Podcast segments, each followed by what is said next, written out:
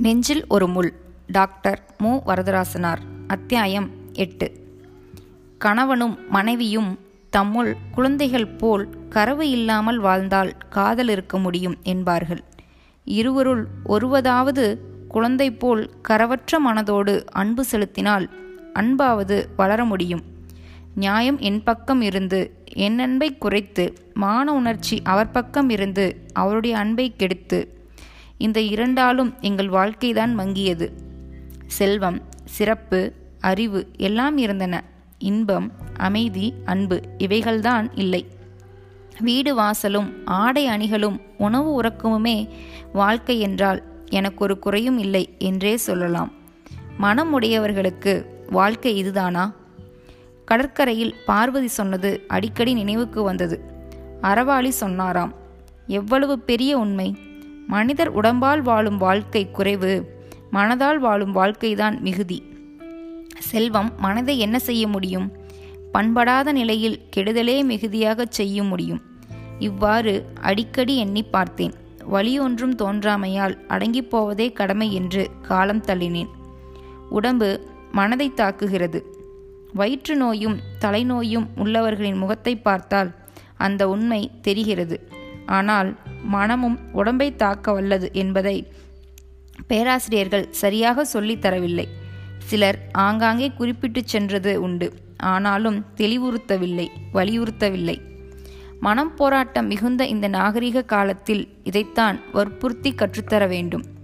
உடம்பில் இந்த சத்து குறைவால் இன்ன நோய் அந்த சத்து குறைவால் இந்த நோய் என்று சொல்வது போல் மனதில் இந்த கோளாறால் இந்த நோய் இந்த போராட்டத்தால் இந்த நோய் இவ்வாறு மன அமைதி இன்மையால் நோய் என்று வைத்தியர்களும் அடிக்கடி வற்புறுத்திச் சொல்லும் காலம் வர வேண்டும்.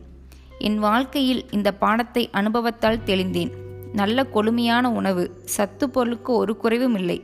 காற்றோட்டமுள்ள வீடு நல்ல நீர் தூய காற்று எல்லாம் இருந்தன. ஆயினும் என் உடல் மெலிந்து வந்தது இழைத்து வந்தது. போதிய பசியும் இல்லாமல் மாறியது. இதற்கு காரணம் மனம்தான் என்று தெரிந்து கொள்ளாமல் அம்மா அடிக்கடி எனக்காக கவலைப்பட்டார். இது மட்டுமா? செல்வமெல்லாம் பெற்று செல்வத்தை அனுபவிக்கும் உரிமையும் விஜயா வாயிலாக பெற்றிருந்தும். என் மனம் அலங்காரத்தை வெறுத்தது. வைரத்தோடு தவிர மற்ற வைர நகைகள் பெட்டியில் தூங்கின. நல்ல புடவைகளும் அலமாரியில் தூங்கின. அலங்கார பொருளுக்கும் தேவை குறைந்தது. தமிழ் பெண் கனவிலும் மறவாத பூவும் என் நெஞ்சிற்கு கவர்ச்சி தரவில்லை. தோட்டத்தில் பூத்த மலர்களும் பறிப்பாரின்றி கிடந்தன. பூ விற்பவள் வழக்கமாய் கொண்டு வந்து தரும் மலர்களுள் சில நாள்களில் அங்கேயே கிடந்து வாடும். சில நாட்களில் கூட்டத்து படங்களுக்கு அழகு செய்யும். என் கூந்தல் அவைகளுக்கு இடம் தருவது அரிதாகிவிட்டது. எல்லாம் கிடைத்தன. ஆனால் மனம் நாடவில்லை. என்ன செய்வது? நோயாளிக்கு துணையாக இருந்து கவனித்தவள் போல் இருந்தது என் வாழ்க்கை. சில நோயாளிகள் நெடுநாள் படுக்கையில் கிடந்து துணையாக வந்தவர்களை நோயாகிலாக்கிவிட்டு சாவார்கள். சில நாள்களில் குணமாவது போலவே தோன்றும். மறுபடியும் நோய் மிகுவது போல் காட்டும். திரும்பவும் குணமாவது போல் தோன்றும். அவருடைய குடிப்பழக்கமும் அதனால் பால்பட்ட இல்வாழ்க்கை போக்கும். சீர்பட்டு வருவது போல் தோன்றும். மறுபடியும் சீர்கேடு அடைவது போல் திரும்பும். இப்படியே மாறி மாறி வந்தது. இதே அளவில் நடந்து கொண்டிருந்தால் நான் சிறிதும் கலங்கியிருக்க மாட்டேன். கவலை தீராமல் இருந்தாலும் அதிர்ச்சி தோன்றியிருக்காது. இது அவருடைய இயற்கை. நாமும் இப்படித்தான் வாழ்க்கை நடத்தியாக வேண்டும் என்று மனதிற்கு சொல்லி வந்த பாடமெல்லாம் ஒரு நாள் வீணாயின அன்றிரவு பதினோரு மணிக்கு ஏறக்குறைய ஊரடங்கிய பிறகு நாக்குளறிக்கொண்டே வந்து கதவை தட்டினார். வேலையால் கதவை திறந்தான். எவ்வளோ நேரண்டா? என்று வாய் குளறிக்கொண்டே உள்ளே நுழைந்தது கேட்டது. நாய் குறைத்தது நில் சும்மா இரு என்று அதை அதட்டிவிட்டு நீ வா சும்மா வா என்று எழுந்து போய் பார்த்தேன். மாடிப்படியில் ஒருத்தி கால் வைத்து ஏறுவதும் அவளுக்கு பின்னால் ஆடும் தலையோடு அவர் நிற்பதையும் பார்த்தேன். இத்தனை நாளாக அடங்கியிருந்த அடக்கம் எல்லாம் போய் என் சொல்ல முடியாத ஆத்திரம் கொண்டது. யார் அது? கீழே இறங்கு என்றேன். ஏய் நீ ஏன் வர்ற? போ போ என்று என்னை அதட்டினார். நான் அவள் மடமட என்று மாடிப்படிகள் ஏறவே நான் அவளை பிடித்து கீழே இறக்க வேண்டும் என்று விரைந்து சென்றேன். உடனே அவர் என்மேல் பாய்ந்து இரண்டு கையாலும் என்னை தள்ளினார். நான் அங்கே இருந்த தண்ணீர் தொட்டியின் மேல் விழுந்து நழுவி கீழே மல்லாந்து விழுந்தேன். அவருடைய கையில் இருந்த ஏதோ ஒன்று தூணின் மேல் பட்டு உடைந்து என் பக்கத்தில் விழுந்தது. அது கண்ணாடி துன்று ஒன்று முன்போல் பட்டது. போனையா இப்போ இந்த புட்டியை உடைச்சே விலை கொடுத்து வாங்கினேன். உன் புழப்பிலே மண்ணை போட்டே படிப்பு இல்லை. படிப்பு அதான் தலை கொழுப்பா போ போய் தொலை என்று மாடிப்படி ஏறினார். படியில் எங்கோ முட்டிக்கொண்டு தடுமாறியது கேட்டது. சே என்று தம் காலால் அந்த படியை உதைத்தார். மாடிக்கதவு தாழ்பால் இடப்பட்டது. வேலைக்காரி வந்து என்னை கைப்பிடித்து எழுப்பினாள். முதுகில் வலி மிகுதியாக தெரிந்தது. அவளை பற்றி கொண்டே கூடத்திற்கு வந்தேன். ரத்தம் அம்மா எங்கேயோ அடிபட்டிருக்கிறது என்று மெல்லச் சொன்னாள். கண்ணாடியில் பார்த்தேன். முகத்தில் எங்கும் அடி இல்லை. பிராந்தி பட்ட இடமெல்லாம் முந்தானையால் துடைக்கப் போனேன். கையிலிருந்த ரத்தம் கசிந்தது. வேலைக்காரி கையை பார்த்தாள். ஒரு சிறு கண்ணாடி துண்டு கையில் ஒட்டி கொண்டிருந்ததை எடுத்து காட்டினாள். எப்படியாவது போகட்டும் அம்மா. நீங்கள் ஐயா பேச்சுக்கு போகக்கூடாது என்று காதோடு வாய் வைத்து உபதேசம் செய்தாள். நாய் மட்டும் என்னையே பார்த்து கொண்டு நின்றது. அந்த ஜாக்கெட்டையும் புடவையும் கலற்றிவிட்டு வேறே உடுத்தி கொண்டேன். வேலைக்காரிக்கு சொல்லி அங்கே தரையை கழுவி நாற்றத்தை போக்கும்படி சொன்னேன். ஒரு முறம் கொண்டு வந்து அவள் கண்ணாடி துண்டுகளை பொறுக்கிக் கொண்டிருந்தாள். என் முதுகு வலியால் நாற்காலியில் உட்கார முடியவில்லை. மெல்ல எழுந்தேன். வரட்டுமா அம்மா? என்றாள். வேலைக்காரி வேண்டாம் என்று சொல்லி கட்டிலில் படுத்தேன். அழுதேன். சின்ன பெண் போல் அழுதேன். எல்லாம் பழைய கதையே. தெரிந்த கதையே. இருந்த போதிலும் அழாமல் இருக்க முடியவில்லை.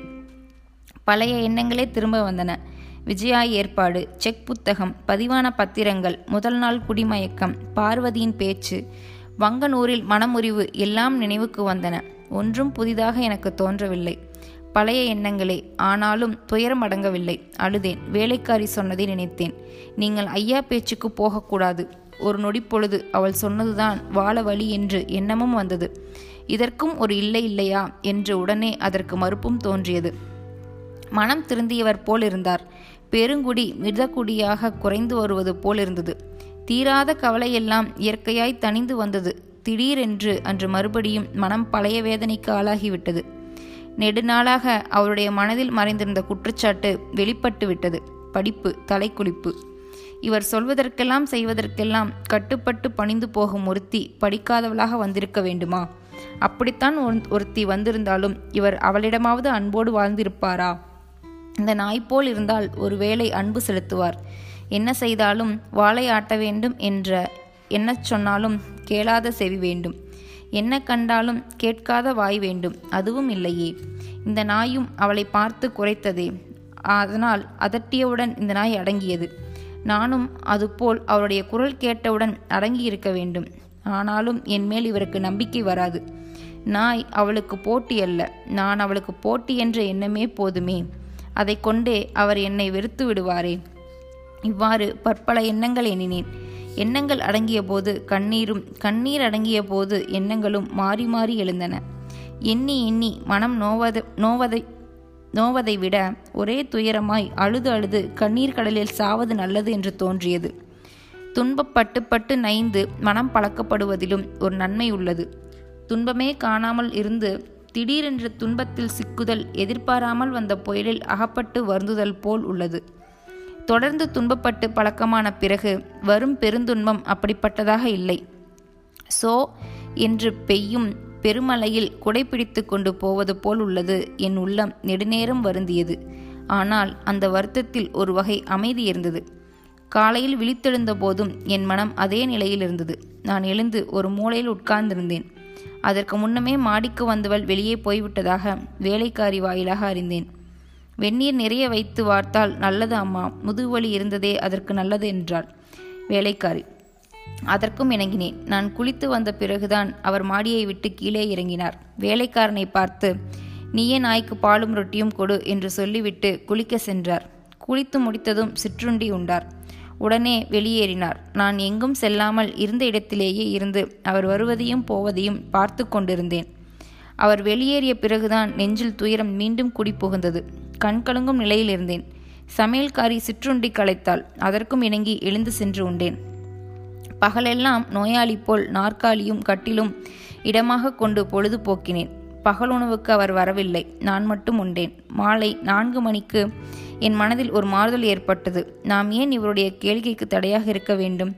இரண்டொரு வாரம் ஒதுங்கி இருக்கலாமே என்று எண்ணினேன். உடனே இரண்டு ஜாக்கெட்டும் இரண்டு புடவையையும் எடுத்து தோல்பையில் வைத்துக்கொண்டு வெளியே சென்றேன். வேலையாட்களில் ஒருவர் என்னை காரணம் கேட்கவில்லை. ரயில் நிலையத்தை நோக்கி நடந்தேன். ரயிலில் சென்றபோது இடையிடையே முதுகு வலி கொஞ்சம் உணர்ந்தேன். ஆனால் மனதின் நோய்க்கு முன் அது தன் ஆற்றலை காட்ட முடியவில்லை.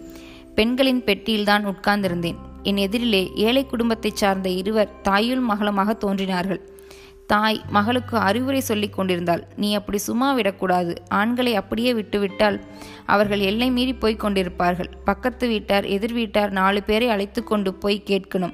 அவன் எவளிடத்திலாவது இருந்து போகட்டும். கட்டின பொண்டாட்டிக்கு கஞ்சிக்கு ஏற்பாடு செய்துவிட்டு வெளியே போய் வரச் சொல்லு. நாளைக்கு நோய் நொடி என்று படுத்துவிட்டால் அவள் காப்பாற்றப் போகிறாளா? உன் கால்மாட்டில்தான் வந்து விழுந்து கிடப்பான். உன் தாலியைத்தான் அறுப்பான். என்று அவள் சொன்ன அறிவுரை என் காதில் விழுந்தது. அதைத் தொடர்ந்து தன் கணவன் இளமையில் ஆடிய ஆட்டங்களையும் தான் அவனை கண்டித்து திருத்திய திறமையையும் எடுத்துச் சொல்லி வந்தாள். அடுத்த வரிசையில் நடுத்தர குடும்பத்து பெண் ஒட்கு உட்கார்ந்திருந்தாள். அவள் கையில் இளங்குழந்தை ஒன்று இருந்தது. அவளுடைய கணவன் பக்கத்து பெட்டியில் உட்கார்ந்து ரயில் நின்ற போதெல்லாம் இறங்கி வந்து அவளிடம் பேசிக் கொண்டிருந்தான் அரக்கோணத்தில் ரயில் நின்றபோது நிலையத்துக்கு அப்பால் இருந்த ஒரு பெரிய சினிமா விளம்பரம் என் கண்ணில் பட்டது. அதில் காதலி ஊசலில் உட்கார்ந்திருக்க காதலன் அந்த ஊசலை அசித்து ஆட்டிக்கொண்டிருந்தான் அதே படத்தில் அந்த ஊசல் காட்ட கட்டப்பட்டிருந்த மரக்கிளையில் ஆணும் பெண்ணுமாய் புறாக்கள் இரண்டு அமர்ந்திருந்தல் கண்டேன். ஒரு சேவலில் ஒலி கேட்டு திரும்பினேன். வாயில் ஒரு பூரானை கவிக்கொண்டு தன் பெட்டியை அழைத்து தலை நிமிர்ந்திருந்தது. பேடை அதை நோக்கி ஆர்வத்தோடு ஓடி வந்தது. வாயிலிருந்த பூரானை அதன் எதிரில் போட்டு அந்த சேவல் பெருமித உணர்ச்சியுடன் குக்குக் என்று ஒழித்து இங்கும் அங்கும் நடைபயின்றது. புதிய புதிய புத்தகங்களும் வார இதழ் முதலியவைகளும் விற்கும் வண்டி அந்த பக்கமாக வந்தது. ஒரு புத்தகத்தின் அட்டைப்படம் நன் நான்கைந்து வண்ணத்தில் அழகாக அமைந்திருந்தது. ஆனால் அந்த படமோ பார்க்கவும் கொடியதாக இருந்தது. ஒரு பெண்ணின் மார்பில் ஊடுருவிச் செல்லுமாறு தன் கத்தியால் குத்தி பழிவாங்கும் கொடியவனுடைய படம் அது. என்ன உலகம் இது? எங்கு பார்த்தாலும் ஆணும் பெண்ணும் வாழும் வாழ்வுதான் கண்ணில் பட வேண்டுமா? அந்த அன்பும் வன்பும் தவிர உலகில் வேறு எதுவும் இல்லையா என்று திரும்பினேன். தலைக்கு மேலே சுழன்ற மின்விசிறியை பார்த்து கொண்டிருந்தேன். எந்த உணர்ச்சியாலும் தாக்கப்படாமல் ஒரே நிலையாய் சுழலும் அந்த இயக்கம் போல் உயிரினங்களின் வாழ்வு அமையக்கூடாதா என்று எண்ணினேன். உடனே அது வீணான எண்ணம் என உணர்ந்தேன். மறுபடியும் என் எண்ணங்கள் கணவரின் பழக்க வழக்கங்களையும் மனநிலையும் சுற்றி வட்டமிட்டன. ஒரு வாரம் இரு வாரம் சென்னையில் இருந்து வந்தால் அதனோடு அவருடைய மனம் மாற முடியுமா? ஏன் இந்த வீண் முயற்சி? என்று சோர்வுற்றேன். பெற்றோர் காரணம் கேட்டால் என்ன சொல்வது? விஜயாவுக்கு என்ன சொல்வது? என்று பலவாறு எண்ணினேன். சென்னை நிலையத்தில் வண்டி நின்றது. வண்டியை விட்டு இறங்கினேன். மணி எட்டரை ஆனதை பார்த்தேன். பையை எடுத்துக்கொண்டு நடந்தேன். வடிவு என்று ஆண் குரல் கேட்டு திடுக்கிட்டு திரும்பினேன். இப்படி என்னை அழைக்கும் ஆண் யார்? அப்பா தவிர வேறு யாரும் இல்லை. இது அப்பாவின் குரலும் அல்லவே என்று திடுக்கிட்டேன். எந்த உருவத்தை நெடுநாளாக மறந்திருந்தேனோ நினைவுக்கு வரக்கூடாது என்று தடுத்து ஒருவாறு வெற்றியும் பெற்றேனோ அந்த உருவத்தை எதிரில் கண்டேன். ஏன் கண்டேன் என்று வருந்தினேன். ஏன் வந்தார் என்று வருந்தினேன். எங்கே இருக்கிறீர்கள் என்று கேட்டேன். மூன்று மாதமாக இங்கேதான் என்றான் பலமாறவன். சரி வணக்கம் என்று நகர்ந்தேன். நானும் வெளியே வர வேண்டியவன்தான் என்று உடன் வந்தார். எந்த ஊரில் இருக்கிறீர்கள்? இங்கே எப்படி என்றார். திருத்தணியில் இருக்கிறேன் அமைந்த கரைக்கு போக வேண்டும். மறுபடியும் அவருடைய முகத்தை பார்க்க மனமில்லை. தனி குணந்தவாறே நடந்தேன். பேச்சு இல்லாமல் நிலையத்தை விட்டு வெளியே வந்தேன். வெளியே வந்ததும் இப்படியே வாங்க என்றார். இல்லை நான் என் வழியே போகிறேன். நான் கொண்டு போய் உங்களை அமைந்த கரையில் விட்டுவிட்டு பிறகு போவேன். நான் இருப்பது நுங்கம்பாக்கம். வேண்டாம் நான் பஸ் ஏறி போய்விடுவேன். பழைய பிடிவாதம் இன்னும் போகவில்லை போல் இருக்கிறது மன்னிக்க வேண்டும். பழைய பேச்சு ஒன்றும் வேண்டாம். மன்னிக்க வேண்டும். என் கார் சும்மா போகிறது. அமிதக்கரை வரையில் கொண்டு வந்து விட்டு விடுவேன் வேறு வழியின்றி அவர் பின் நடந்து அருகே இருந்த கார் வரையில் சென்றேன்.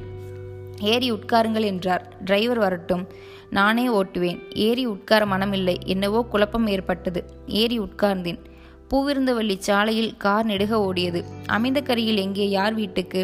தேவகி தெரு எங்கள் வீட்டிற்கோ. ஓ இங்கேயே இருக்கிறீர்களா? நாளைக்கு என் வீட்டுக்கும் ஒரு முறை வந்து பார்த்து போகலாமே. கார் அனுப்பி வைப்பேன். ஒய்ஃப் இருந்தால் பார்க்கலாம். நானே வருவேன்.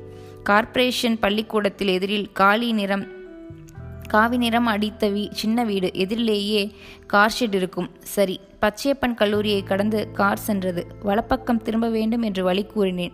சிறிது தொலைவு சென்றதும் இடப்பக்கம் திரும்பச் சொன்னேன்.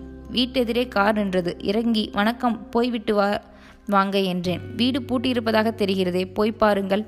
போய் பார்த்தேன். பூட்டியிருந்தது. பக்கத்து வீட்டில் கேட்டு பார்க்கிறேன். நீங்கள் போய் வாங்க என்றேன். எனக்கு அவசரமில்லை. கேட்டு பாருங்கள். வெளியூருக்கே போய்விட்டிருந்தால் நீங்கள் இங்கே இருப்பது என்ன செய்வீர்கள்? போய் கேட்டு பார்த்தேன். வேலூருக்கு போயிருப்பதாக சொன்னார்கள். சிற்றப்பாவின் மகள் எல்லம்மாளை பார்த்து வர போயிருப்பார்கள் என்று எண்ணினேன். அதை அவரிடம் தெரிவித்து இருந்தாலும் நீங்கள் போகலாம். நான் இரவு இங்கே தங்கிவிட்டு நாளை காலையில் தியாகராய நகருக்கு ஒரு வேலையாக போவேன். இவர்கள் தெரிந்தவர்கள் என்றேன். நாங்கள் தெரிந்தவர்களா? என் வீட்டுக்கு வந்து தங்கி மனைவியையும் மக்களையும் பார்த்துவிட்டு வரக்கூடாதா? என்றார். மறுத்து பார்த்தேன். வேறு காரணம் சொல்லி பார்த்தேன். கேட்கவில்லை. மனம் தடுமாறியது. எப்படியோ இசைந்து காரில் ஏறினேன். நுங்கம்பாக்கத்தில் வீட்டெதிரே காரை நிறுத்தி இறங்கி இறங்குங்கள் என்றார். இறங்கி அவர் பின் சென்றேன். வாயிலில் வேலையால் ஒருவன் நின்றிருந்தான். உள்ளே சென்றதும் அவர் இமா இமா என்று அழைத்தார். வேலையால் ஓடி வந்து அம்மா இல்லைங்க. குழந்தைகளை அழைத்து கொண்டு சினிமாவுக்கு போயிருக்கிறார்கள் என்றான். சமையல்காரி என்றார். அந்த அம்மாவும் துணைக்கு போயிருக்கிறார்கள். வேலைக்கார பெண் அவளும். வண்டி எப்படி? பக்கத்து வீட்டுக்காரில் சரி. கூடத்து நாற்காலியில் என்னை உட்காரச் செய்துவிட்டு உள்ளே சென்று ஆடையை மாற்றிக்கொண்டு வந்தார். ஒரு நண்பர் வந்திருந்தார் சேலத்தார். அவருக்காக நானும் முன்னதாகவே சாப்பிட்டு விட்டேன். அவரை ரயில் ஏற்றி விட்டு திரும்பிய போதுதான் உன்னை பார்த்தேன். வீட்டிலும் எல்லோரும் சீக்கிரம் சாப்பாட்டு வேலையை முடித்துக்கொண்டு சினிமாவுக்கு போய்விட்டார்கள். சாப்பாடு இருக்கிறதா பார்க்கிறேன். இல்லையானால் வாங்கி வரச் சொல்வேன் என்று உள்ளே சென்றார். ஒரு ரொட்டி அல்லது இரண்டு பழம் இருந்தாலும் போதும். பெருமுயற்சி வேண்டாம். பழம் இருக்கும் என்று சொல்லிக்கொண்டே உள்ளே சென்றார். பூரி இருக்கிறது உருளைக்குழங்கு இருக்கிறது பாலும் இருக்கிறது என்று சொல்லிக்கொண்டே இரண்டு தட்டும் ஒரு கிண்ணமும் எடுத்து வந்தார். போதும் போதும் எத்தனை குழந்தைகள் என்றேன். இரண்டு ஆண் ஒன்று பெண் ஒன்று. கையை அலம்பிக் கொண்டு சாப்பிடத் தொடங்கினேன். அவர் எழுந்து போய் வேலையாளை கூப்பிட்டு நீ சாப்பிட்டாயாடா? என்றார். திரும்பி வந்தபோதுதான் அவருடைய முகத்தை நன்றாக பார்த்தேன். உடனே என் மனதில் ஒரு வகை குழப்பம் தோன்றியது. எட்டு ஆண்டுகளுக்கு முன் அன்போடு பார்த்து பழகிய அந்த முகத்தை மறுபடியும் பார்த்தபோது அந்த எட்டு ஆண்டுகளாகிய கால இடைவெளியும் இல்லாமல் மறைந்து போன போது ஆயிற்று. அவருடைய கண்களின் பார்வை என் கண்களில் பட்டவுடனே என் மனமே எட்டு ஆண்டுகளின் வளர்ச்சியும் அனுபவம் இழந்து எட்டு ஆண்டுகளுக்கு முற்பட்ட நிலைக்கே திரும்பியது போல் ஆயிற்று. வாய் திறந்து பேசவில்லை. அவருடைய மனதிலும் அப்படிப்பட்ட குழப்பம் இருந்தது போலும். அவரும் பேசவில்லை. இரண்டு பூரி தின்றவுடன் உணவில் மனம் செல்லவில்லை. உடம்பில் ஒரு சிறு நடுக்கம் உணர்ந்தேன். எழுந்து சென்று கையலம்பினேன் கையலம்பிவிட்டு திரும்பிய போது அவருடைய இரண்டு கைகளும் என் பக்கம் நீண்டிருந்தன. விலகிச் சென்றேன். அங்கும் வந்தார். வடிவு என்ற ஒளி அவருடைய குரலின் ஆழத்திலிருந்து நடுக்கத்தோடு வந்தது. வேண்டாங்க என்று நடுங்கினேன். அச்சத்திற்கும் காமத்திற்கும் தொடர்பு உண்டோ என்னவோ? தெரியவில்லை. என் கைகளை பற்றினார். அவற்றை விளக்குவதற்குள் அவருடைய உடல் என்னை நெருங்கியது. என்ன செய்தேன் என்று நொந்து கொண்டேன். எத்தனை ஆண்டுகளாக இருந்து வந்த உறுதி இப்படி இழந்து விட்டேனே என்று வருந்தினேன். ஆத்திரமும் கோபம் கொண்டேன். நீ ஒரு மனிதனா ஆண்மகனா படித்தவனா என்று சிறிது உறக்க கத்தினேன். அன்று நம்பிக்கை கொடுத்து கொடுத்து கெடுத்தாய் என்று ஏமாற்றி கெடுத்தாய் என்று சொல்லிக்கொண்டே எதிரே இருந்த தூணில் தலையை மோதினேன். மன்னித்துவிடு மன்னித்துவிடு என்றார். தோல்பையை எடுத்துக்கொண்டு வெளியே செல்ல புறப்பட்டேன். கதவு தாளிடப்பட்டிருந்தது. கண்டேன் என்ன மோசம் என்று சொல்லிக்கொண்டே கதவை திறந்து திரும்பி பார்க்காமல் நடந்தேன்.